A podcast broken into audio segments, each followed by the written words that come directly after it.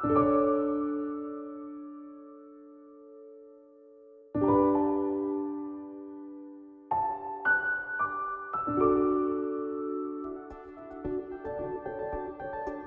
var de indsatte i fortidens fængsler?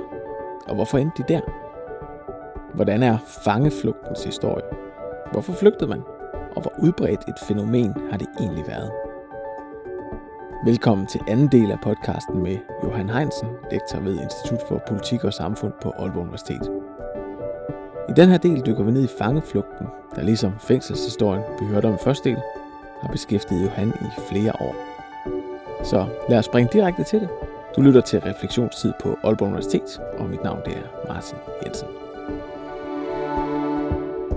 Lad os gå videre til den næste del af den her forskning. Så kommer det til at handle mere om fangerne, og hvem, hvem er så typisk de her fanger, og hvorfor er de fanger? Det er svært, altså det er svært at adskille fængslets historie fra, fra historien om fattigdom. Og øh, det er det ikke kun fordi, at det er de fattige, der begår kriminalitet. Det er det også fordi, at, at fængslet også tjener formål i forhold til at regulere fattigdommen. Så hvis man kigger på tugthusene, øh, så er det i udgrad, udpræget grad de laveste i samfundet, som man finder der. Det er tækkerne og enkerne og øh, de forældreløse. Og så er det i meget høj grad tynet. Altså, det er typisk sige unge mennesker, der endnu ikke har stiftet deres, eget, deres egen familie, fået deres egen husstand, øh, og som ligesom altid vil være på, i, sådan i bunden af et hierarkisk forhold, hvor man har en, en herre eller en, en husbund over sig. Øhm, og de, de bliver disciplineret i, i, i, den, i den forstand via, via tugthusene. Hvis man kigger på, på slaverierne, så er det, så kan man sige, de tjener måske i højere grad et statsligt, et statsligt forhold. Så ud over samfundets bund i, i det private arbejdsmarked, nemlig tynet, så ser man også samfundets bund i statens arbejdsmarked, nemlig flådematroserne og så soldaterne i det, som på det tidspunkt er i udpræget grad er en, er en leje her. Og statens her, øhm, især i, sådan i perioder, der ser man, at i slaverierne, der, der udgør soldater fra Øh, i perioder i 1700-tallet, der udgør soldater, øh, de kan udgøre helt op mod halvdelen af de indsatte i slaverierne. Og de her soldater, de er, øh, de er som sagt lejesoldater, men det betyder ikke, at de har, altså de lige har lavet sig hyre, fordi der er en konflikt.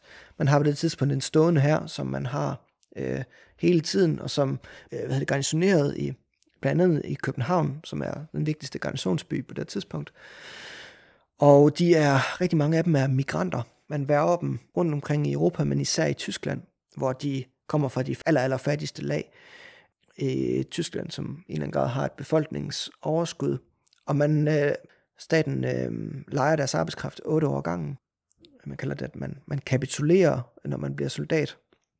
Det vil sige, otte år ad gangen er man bundet i en kontrakt til staten, som man ikke kan komme ud af, medmindre man har råd til at købe sig ud af den. Og det er de færreste soldater, der har.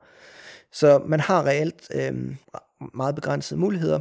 Lønnen er ganske horribel, men man kan tjene penge på at, at arbejde på det private arbejdsmarked, øh, fordi at staten har nok brug for at have en stående her, man kan mobilisere hele tiden, men den har man ikke brug for dem fra dag til dag, så mange af de her soldater får fripas, som de så må bruge til en, grænse, en begrænset periode at søge arbejde. Øh, for eksempel øh, manuelt arbejde som, øh, som øh, i forbindelse med byggerier, eller som flyttemænd, eller øh, hvad ved jeg. Men hvis de vil ud af, hvis de vil ud af, af kontrakten, så har de øh, sådan set faktisk stort set kun den mulighed, som, som det er at, øh, at desertere. Og man har svenskerne, Sverige lige over på den anden side, hvis vi, hvis vi tænker udgangspunkt i København, øh, som ligesom et forjættet land, hvor øh, deres arbejdsmarked er lige så hungrende efter arbejdskraft, så der kan man, øh, der kan man også flygte hen, og man kan tage tjeneste i den svenske her, så får man, øh, det er sådan, at når man, når man kapitulerer som soldat, så får man et, et, et kontant beløb øh, på hånden. Det man kalder håndpenge, som en del af, det at, at øh, lade sig værve. Og man ser nogle folk, der sådan deserterer igen og igen og igen for at få de her håndpenge. Så der er sådan en, så der er en struktur, hvor, øh, hvor en hærs desertør er en anden hærs rekrut. Og hvis man kigger på de typer kriminalitet, som de her soldater de udøver, så er det sådan knyttet til deres position. Så det ene, den ene, på den ene side er det teori, som man er, øh, som man ser, at de, de bedriver. Der er en vis grad af sådan øh, organiseret teori, øh, på den måde, at øh, der også er et store hælernetværk, øh, som knytter sig til de her, den her militære sektor øh, i 1700-tallets København.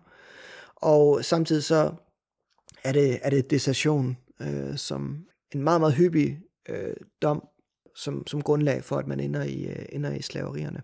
Øh, så det er jo meget, meget, meget, på mange måder enormt øh, direkte knyttet til deres sådan, sociale, økonomiske øh, position i, i, i det danske samfund, som en, som en nødvendig, men på mange måder også underkastet øh, samfundsgruppe. Og, øh, og deres migrantstatus øh, er jo så også yderligere et problem, fordi de har en meget begrænset tilknytning. De har meget begrænset socialt netværk uden for deres, øh, deres sige, professionelle øh, netværk. Der er begrænsninger på, hvor mange af dem, der må gifte sig, for eksempel. At det, øh, Øh, det er kun en, en, en lille del af dem, der må det, øh, og de skal have tilladelse til at gifte sig. Øh, så så deres, deres udsigter, deres livsudsigter, er, er også øh, måske nogen, der foredrer et, en eller anden grad af en våget tilværelse.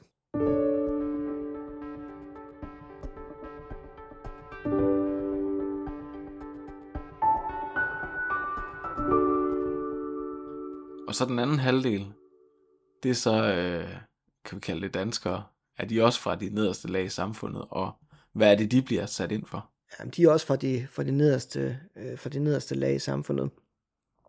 Ja, kender vi selvfølgelig, har vi selvfølgelig øh, også tjenestekarle, og øh, øh, unge, unge mænd generelt i, i den forbindelse. Og så har vi selvfølgelig også, øh, sige, indtil stavnsbundens ophævelse, der har vi også, øh, ser man også en, en del festebønder, som ender i slaverierne. Øh, hvad andet for den forbrydelse, det er ikke at vedligeholde sin festegård godt nok, eller at decideret at forlade sin festegård.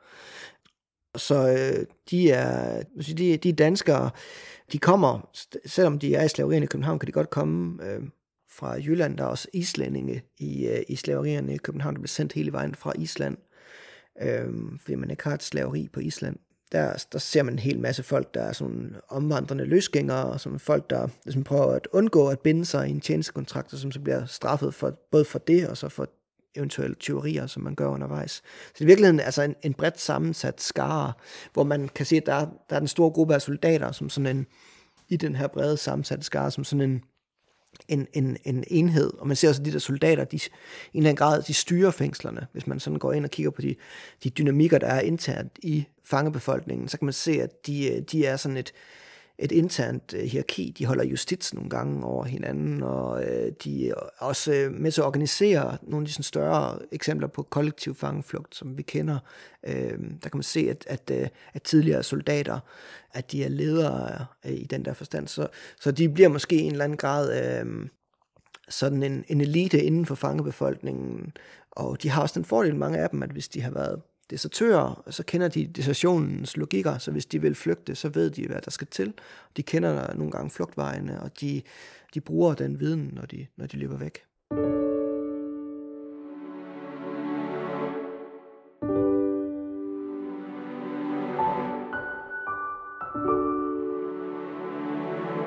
Der var et eksempel i, øh, i den tekst, du sendte mig her, med en, øh, en mand, som bliver sendt til København til trunken, øh, og han var i virkeligheden øh, øh, bange for meget lidt.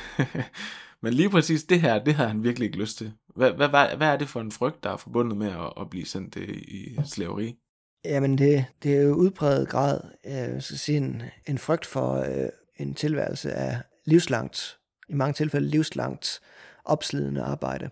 Og hvis man ser på øh, der er flere måder, altså det er jo svært at, det er svært at undersøge de her menneskers syn på den institution, de bliver en del af, fordi de har ikke efterladt sig ret mange vidnesbyrd fra egen hånd. Så den måde, en måde, man kan gøre det på, det er ved at se på nogle af de handlinger, de gør, og så hvordan de, hvis de bliver spurgt uh, i en retslig sammenhæng, hvorfor de har gjort, hvad de har gjort, hvorfor, hvordan, hvordan taler de så om det. Og hvis man ser på folk, der begår selvmord, eller forsøger at begå selvmord igen på grund af de, de, bibelske, øh, de bibelske undertoner i loven, så er selvmord, det er også en, det er også en synd. Så det, det skal man også straffes for, hvis man prøver på at begå selvmord, men ikke lykkes for det. Man bliver sådan også straffet for det, hvis man lykkes for det, så bliver man ikke begravet på normal vis. Men øh, der øh, er en, en, en, vi kender en del sager med, med fanger, der prøver på at øh, begå selvmord, selvom man, man egentlig tænker, at selvmordet er sådan en direkte vej til evig forbandelse. Men de, øh, og når de så bliver spurgt, hvorfor de har gjort det, så, så taler de om, at, de, at det, er, øh, de er, det er udsigten til, at det her det er et livslangt, et livslangt øh, slaveri. Og det er det for, det er det for en stor del af slaverne i, i, øh, i slaverierne. Øh, Tugthusfangerne, de sidder typisk med en, øh, for en kortere, en kortere årrække. Og det kan måske også være med til at forklare, hvorfor de er mindre tilbøjelige til at løbe væk. Altså flugtraten er simpelthen øh, markant lavere øh, blandt dem. Men øh, det, er en, det er en institution, hvor man, man, øh, man, forbinder den, man forbinder den med en, en unaturlig tilstand også. Man taler i virkeligheden om, øh, øh, og man ser også fanger i talsæt, det, som om, at man egentlig er født med en, med en frihed, man så har tabt, og øh, det at du løber væk er at forsøge at genvinde noget, som man også taler om på det tidspunkt som en frihed.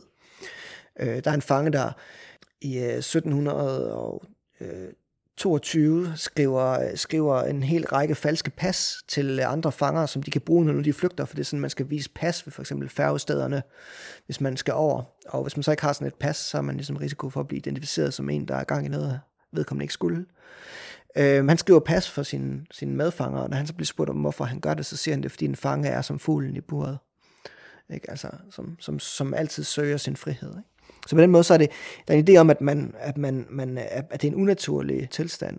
Øhm, øh, fordi man kan sige, det her med, at man er udsat, man er også udsat for en eller anden grad af sådan korporlig vold, og, øh, men den er, den er jo til stede i virkeligheden mange, på mange niveauer i samfundet. Øhm, der er folk, der, i, der ender i, i slaverierne, fordi de skal udstå korporlige straffe andre steder, men så begår noget, øh, en ny form for kriminalitet, inden de skal udstå straffen, så de, de, de slipper for den straf og får en anden i stedet. Så, så det er ikke sådan, at den, den korporlige tugt eller disciplin øhm, er nødvendigvis er det, som man, øh, man forbinder øh, med frygten ved det.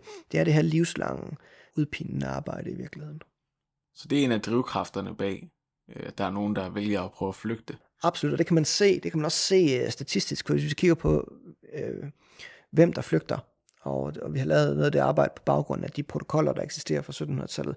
Hvis ser på, hvem der flygter, så er det udpræget grad dem, der har den dårligste udsigt til at blive, øh, blive fri igen. Så det er enten dem, der, øh, altså dem, der har en, en, en tidsbegrænset straf, de er meget mindre tilbøjelige til at flygte. Også dem, der har en livsvarig straf, men som øh, har udsigt til at blive benådet, de er også mindre tilbøjelige til at flygte.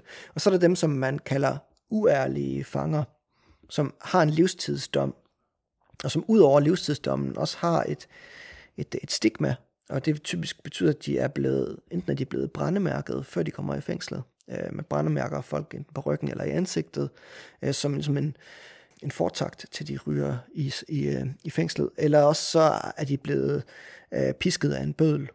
Og de folk, de bliver set som nogen, der ligesom er, de er tabt for evigt, så de kan ikke blive øh, benådet. Øh, og de har en, øh, en meget, meget højere flugtrate end, end resten af fangebefolkningen. Fordi de godt ved, at det er den eneste vej. Altså, den eneste vej ud, simpelthen. Der er ikke nogen øh, grund til at, at fedt for nogen. Der er ikke nogen grund til at prøve at gøre et ekstra godt stykke arbejde. Eller, øh, selv hvis de slader om et eller andet, øh, og, og på den måde kan indønde sig, så bliver de ikke, de bliver ikke benådet.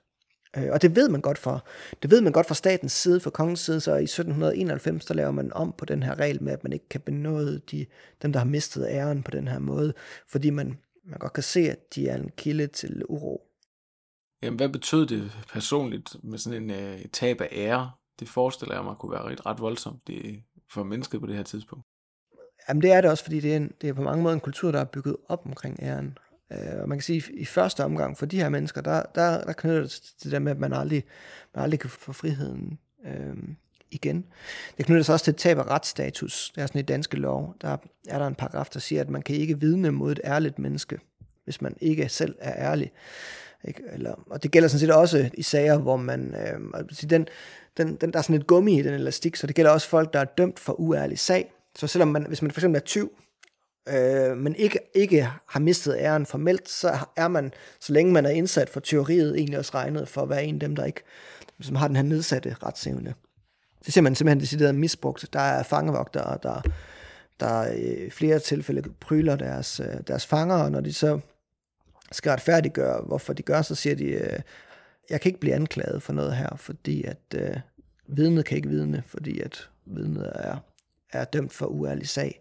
Så på den måde, så er det, en, det er en, på mange måder et, et tab af ens juridiske udsagnsevne, som også er et tab af en sådan status som, som øh, ikke som borger, for det er, man har et andet begreb om at være borger, men som medlem af samfundet, kunne vi kalde det.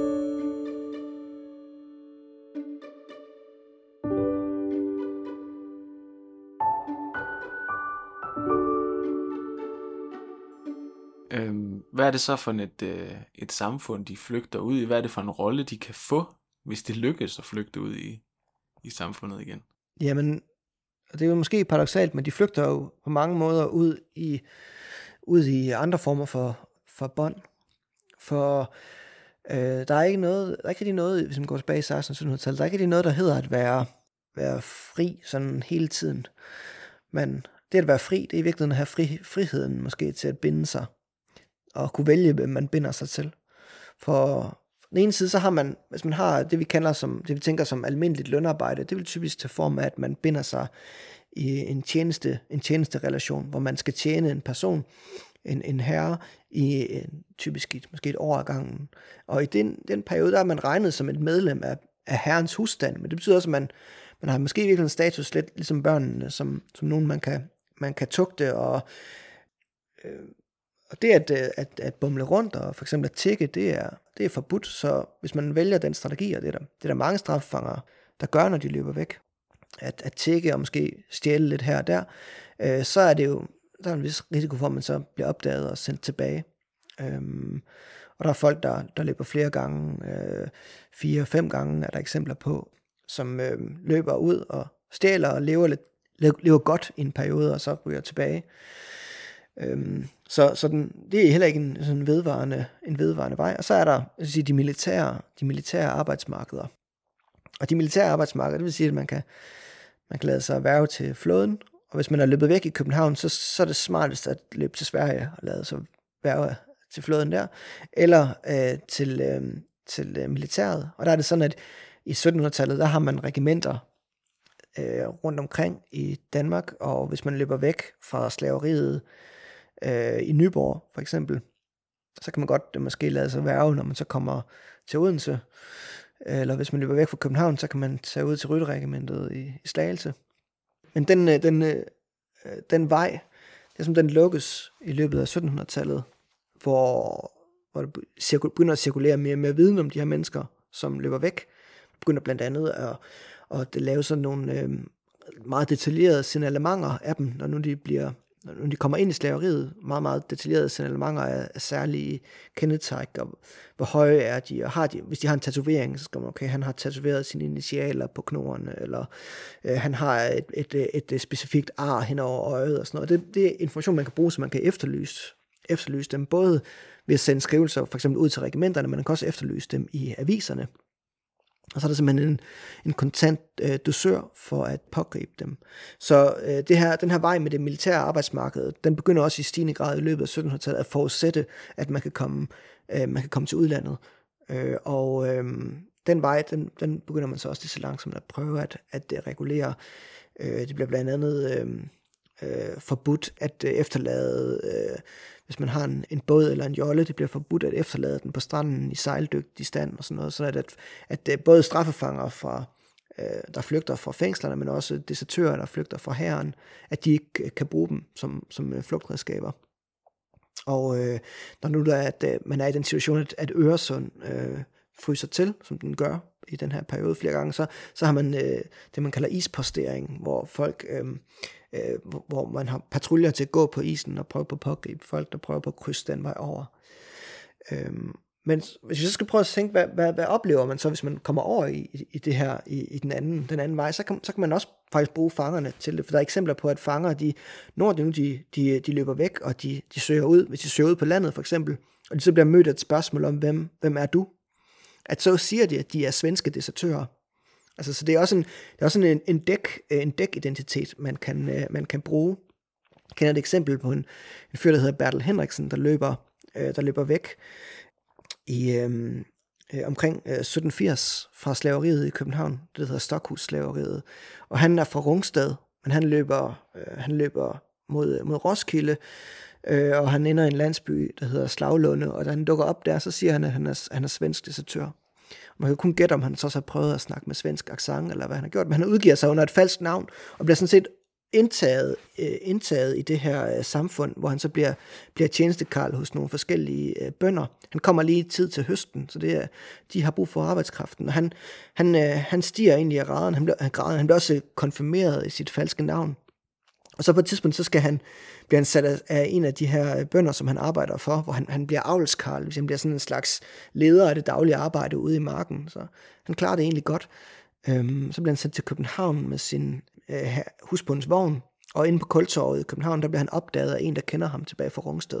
Og så bliver han smidt i, i slaveriet igen. Og så to år efter, så, prøver han, så løber han væk en gang til, og så løber han direkte ud til Slaglunde, og, øh, og tjener øh, igennem høsten, fordi han er jo han er en god arbejdskraft. Men så anmelder hans arbejdsgiver, som er de samme arbejdsgiver fra forrige gang, han var, så anmelder de ham, da høsten er slut. Øhm, og det bliver han så godt fortørnet over, at da han bliver bragt tilbage til København, der beder han om at få sin, ud, sin, sin, sin, sin udstående løn øh, betalt, selvom han er, han, han er slave. Det får han ikke, men, men man kan måske mærke bitterheden der. Ikke? Så det der med at løbe ud, altså det er at løbe, løbe ind i samfundsstrukturen igen. Ikke? Og hvis man ikke er, øh, hvis man ikke har adgang til øh, sin egen jord, kan man godt sagt sige, så er man bundet til at knytte sig til nogle, til nogle andre med de øh, magtforhold, som, som det indebærer.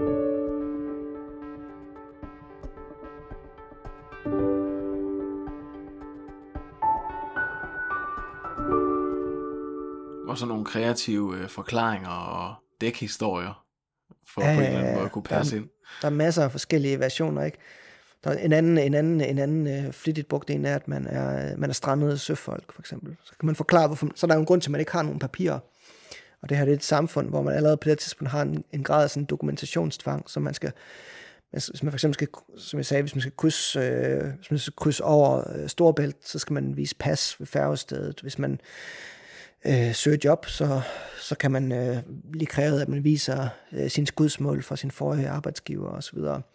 Øh, så det her med at skabe sig en ny identitet, det er rigtig vigtigt, og det er også rigtig vigtigt at prøve at få papir på den nye identitet. Så der er en hel masse, jeg kender en hel masse sager med, med pasforfalskninger og øh, forskellige dækhistorier, og, og det peger på, at, at selvom det her det er sådan en, en, en geografi af kontrol, så det er jo stadigvæk en geografi, hvor staten har en, en måske en famlende, et famlende greb, øh, og bruger nogle former, som også øh, kan udnyttes. Og hvis man, hvis man studerer for eksempel succesraten på flugt, så kan man se, at den, det er først, når vi kommer hen i, i øh, starten af 1800-tallet, at det bliver sådan rigtig svært at forblive på fri fod. Hvis vi går tilbage til starten af 1700-tallet, så er det, så er det måske så mange som, som to tredjedel af dem, der flygter fra fængsel, som aldrig dukker op igen.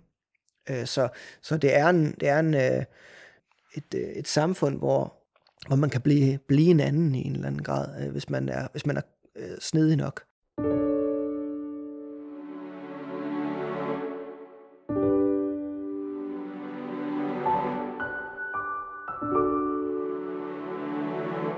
Men, men hvordan var magthavernes syn på den her fangeflugt? Så ændrede den sig i løbet af de der 100 år, eller var det simpelthen redskaberne, der ændrede sig til at, at prøve at, at fange?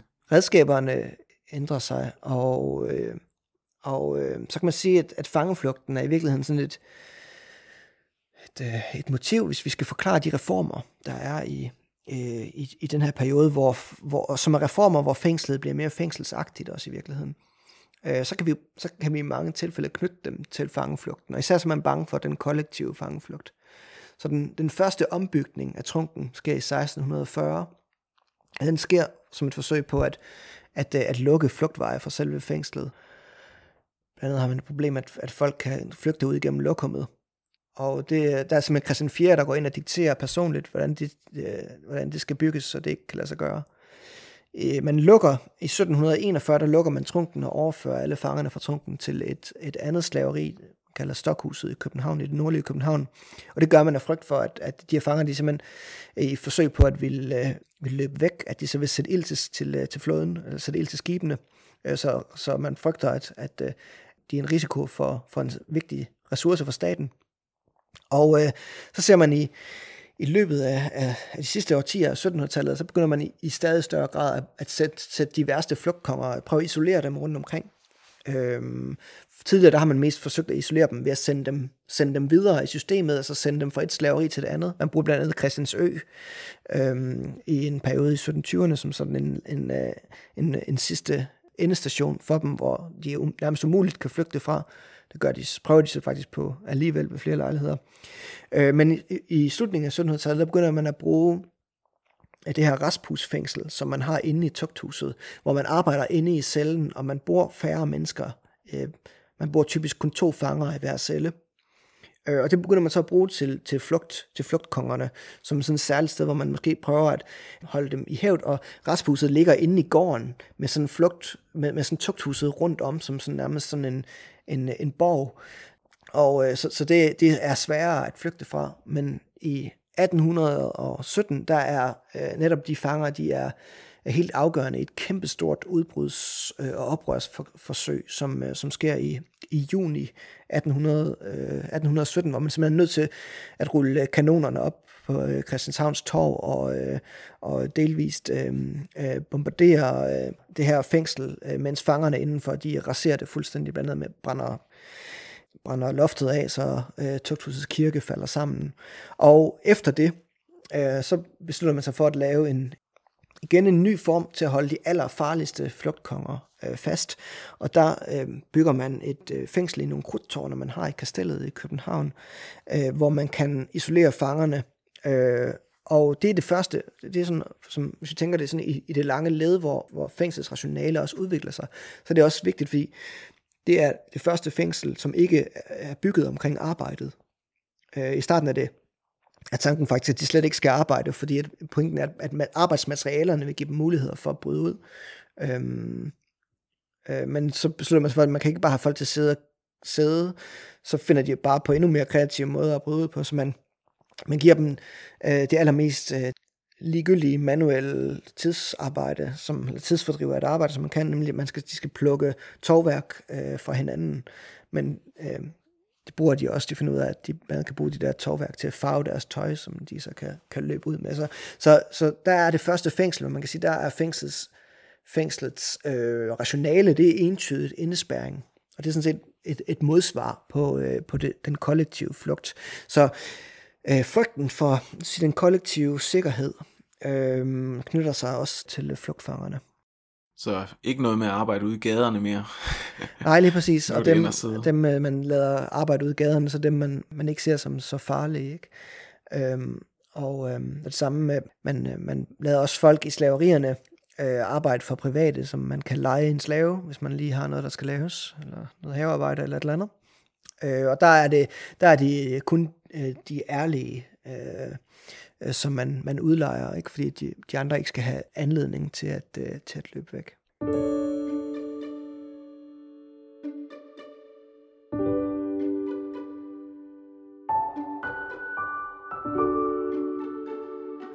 Hvad var udsigten så i forhold til, altså, nu snakker du om, at øh, to tredjedel i starten af 1700-tallet kunne slippe væk og aldrig komme tilbage. Så der i starten af 1800-tallet og op igennem 1800-tallet, hvad er succesraten for en flugt, og hvor lang tid kan man, kan man være på fri fod, inden man bliver fanget? Jamen, den falder, og den falder, den falder løbende, og øhm, vi, har ikke, vi har ikke tallene i, 18, i 1800-tallet, men når vi når øh, 1800-tallets indgang, så er det under en tredjedel, der er fri, og, og, og alt tyder på, at det, det falder mere. Øhm, og vi kan også se, at øh, der går kortere, der går typisk kortere tid, øh, fra man flygter til man pågribes. Og det er der, det er der mange grunde til. Øh, den ene er, at, at staten får bedre kontrol over, hvem statens indbyggere er. Man får folketællinger og øh, standardis- i høj grad standardiseret dokumentation af mennesker. Øh, der er nogle af de klassiske veje ud af slaveriet, der også lukker. Øh, blandt andet så afskaffes den her leje her i starten af 1800-tallet og bliver til en sådan en, en øh, uh, her bestående af danske øh, øh, danske soldater. Værnepligtige. Værnepligtige, ja. ja, ja sådan delvist en værnepligt, kan man sige. Den er stadig ikke sådan en egentlig, den, den påfalder bestemte grupper i landbrugssamfundet. Det er først med, med demokratiet, vi kan tale om sådan en almen værnepligt. Men, men noget, der ligner en, en her værnepligtige. Øhm, så nogle af vejene øh, lukker også. Og så får man så får man et professionelt politi, der også kan bruges til at efterforske øh, kriminalitet, der bruges til at efterforske folk, der er forsvundet.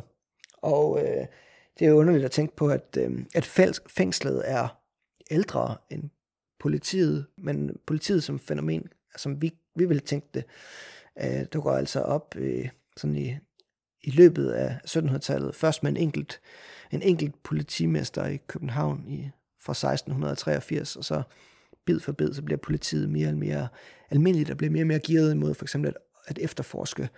Og, øhm, og øh, politiet, når vi kommer frem i starten af 1800-tallet, øh, holder, holder skabt øje med, med suspekte grupper. Det er sådan et, et, noget, vi måske kan tale som sådan et enkelt overvågningspoliti, som også øh, prøver at infiltrere kriminelle miljøer og holde styr på, hvad der, hvad der sker i dem. Øh, så det bliver øh, sværere at være, øh, være på flugt. Det bliver sværere at ændre identitet man ser også, at det bliver sværere at være... Øh, bliver sværere at, øh, at undgå at komme i fængsel igen, hvis man er blevet løsladt. Så vi ser også en meget højere recidivrate, altså en meget højere rate af folk, der er løsladt og som bliver dømt igen. Øh, det både handler om, at de, de måske, når de bliver løsladt, er uden midler, og derfor har ret mange øh, tilskyndelse til at begå ny kriminalitet, men måske også fordi, at det her nye, øh, den her nye professionelle politistyrke i en eller anden grad overvåger dem holder øje med, med eksfanger, fordi man, man har en formodning om, at de, øh, at de vil begå noget nyt kriminelt. Så der kan man måske tænke, at, der er sådan, at det der i virkeligheden også begynder at opstå med det her moderne politi, også en moderne, sådan det som man i, i samtiden i, i 1800-tallet tænker som sådan en egentlig kriminel klasse. Altså mennesker, der, der lever af kriminalitet og vaneforbrydere, som vi vil forstå begrebet.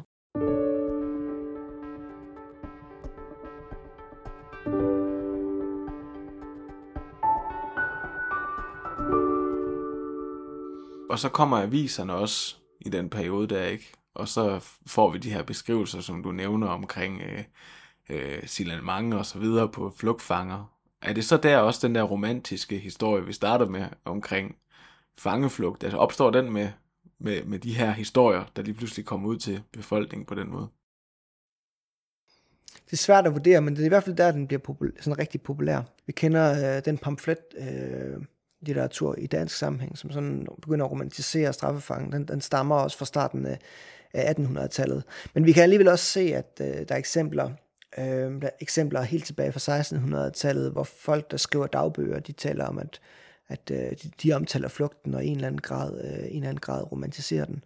Men det er, så det virker egentlig i virkeligheden som, måske som en kulturel idé, der vokser i takt med, at fængslets, øh, fængslets centralitet for staten vokser, og, og at fængslets, øh, desto mere fængslets fokus er på, på berøvelsen af friheden, desto større bliver fokus også på, at mennesket, der tager sin frihed tilbage, øh, i en eller anden grad romantiseres. Også selvom, og de, de er nogle specielle tekster, der her, fordi de er dybt ambivalente. På den ene side, så, så peger de imod, at, at de her folk er, er, er skrækkelige mennesker, og man skal virkelig være bange for sin ejendom, og, øh, lås, øh, lås, øh, lås døren og, og vinduerne og, og grave guldet ned, ikke? Øh, og samtidig så, øh, så taler den om deres, øh, deres øh, geni og deres, øh, øh, skal sige, deres, deres misforståede plads. Og man ser også, at fanger, der, fanger, der selv er, øh, der skriver deres egne dagbøger, dem har vi nogle af fra 1800-tallet, der, der, der begynder de første sådan øh, fange erindringer at opstå. De romantiserer også flugten. Blandt andet så er der en, en langelænder, øh, der i øh, øh omkring 1660 skriver sine erindringer op, og han har blandt andet været i tugthuset øh, på Christianshavn. Han har også været i de her øh, krudtårnsfængsler, der opstår efter øh, nedbrændingen. Øh, og han øh, skriver en lille bog, som han så går fra dør til dør på Langeland og sælger, øh, for ligesom at øh, tjene lidt ekstra. Og det er en rigtig fin lille skildring og i den, øh, der skriver han om alle hans, øh, hans flugter. Han har været, været involveret i ni øh, storstilede flugtforsøg. Øh, op ad skorstenen, forklædet sig som øh, skorstensfejrer. Øh, den ene mere eventyrlige øh, udgravningsplot efter det andet. Altså det er sådan næsten ren, øh, det er sådan næsten ren øh, spændingslitteratur, han skriver der. Øh, og der er så bare den have med, at han ikke selv været med i nogle af de der flugtforsøg, hvis man så går ind og kigger kilderne efter. Så han, Ja, han se- for, at, at, at, for at skabe, skabe en historie om sig selv som, som individ, så, så klæder han sig i de der flugt, øh, flugthistorier. Og flugthistorien er faktisk rigtig nok. Nogle af dem er sket. Øh, og han har selv øh, overvåget, eller er selv været i fængsler, hvor de flugtforsøg er sket. Nogle af dem er faktisk, nogle af flugtforsøgene er sket, før han kom i fængsel, så vi kan også se, at historien lever inde i fængslet, for det var der, han må have hørt dem. Han har, han har bare ikke selv deltaget i dem, så, så, øh, så han bruger flugt, øh, flugtfortællingen til at øh, til på en eller anden måde at gen, øh, genskabe sig, sig selv i, i folks øjne. Ikke? Tak, øh, Johan, fordi du ville øh, være med og fortælle alle de her spændende ting om fængsel og fangeflugt. Jamen, øh, tak fordi jeg måtte. Det var altså interviewet med Johan Heinsen, lektor ved Institut for Politik og Samfund på Aalborg Universitet. Du kan finde flere podcasts på refleksionstid.dk, på SoundCloud, Apple Podcasts, Spotify og flere. Du lyttede til Refleksionstid på Aalborg Universitet. Mit navn er Martin Jensen. Tak fordi du lyttede med.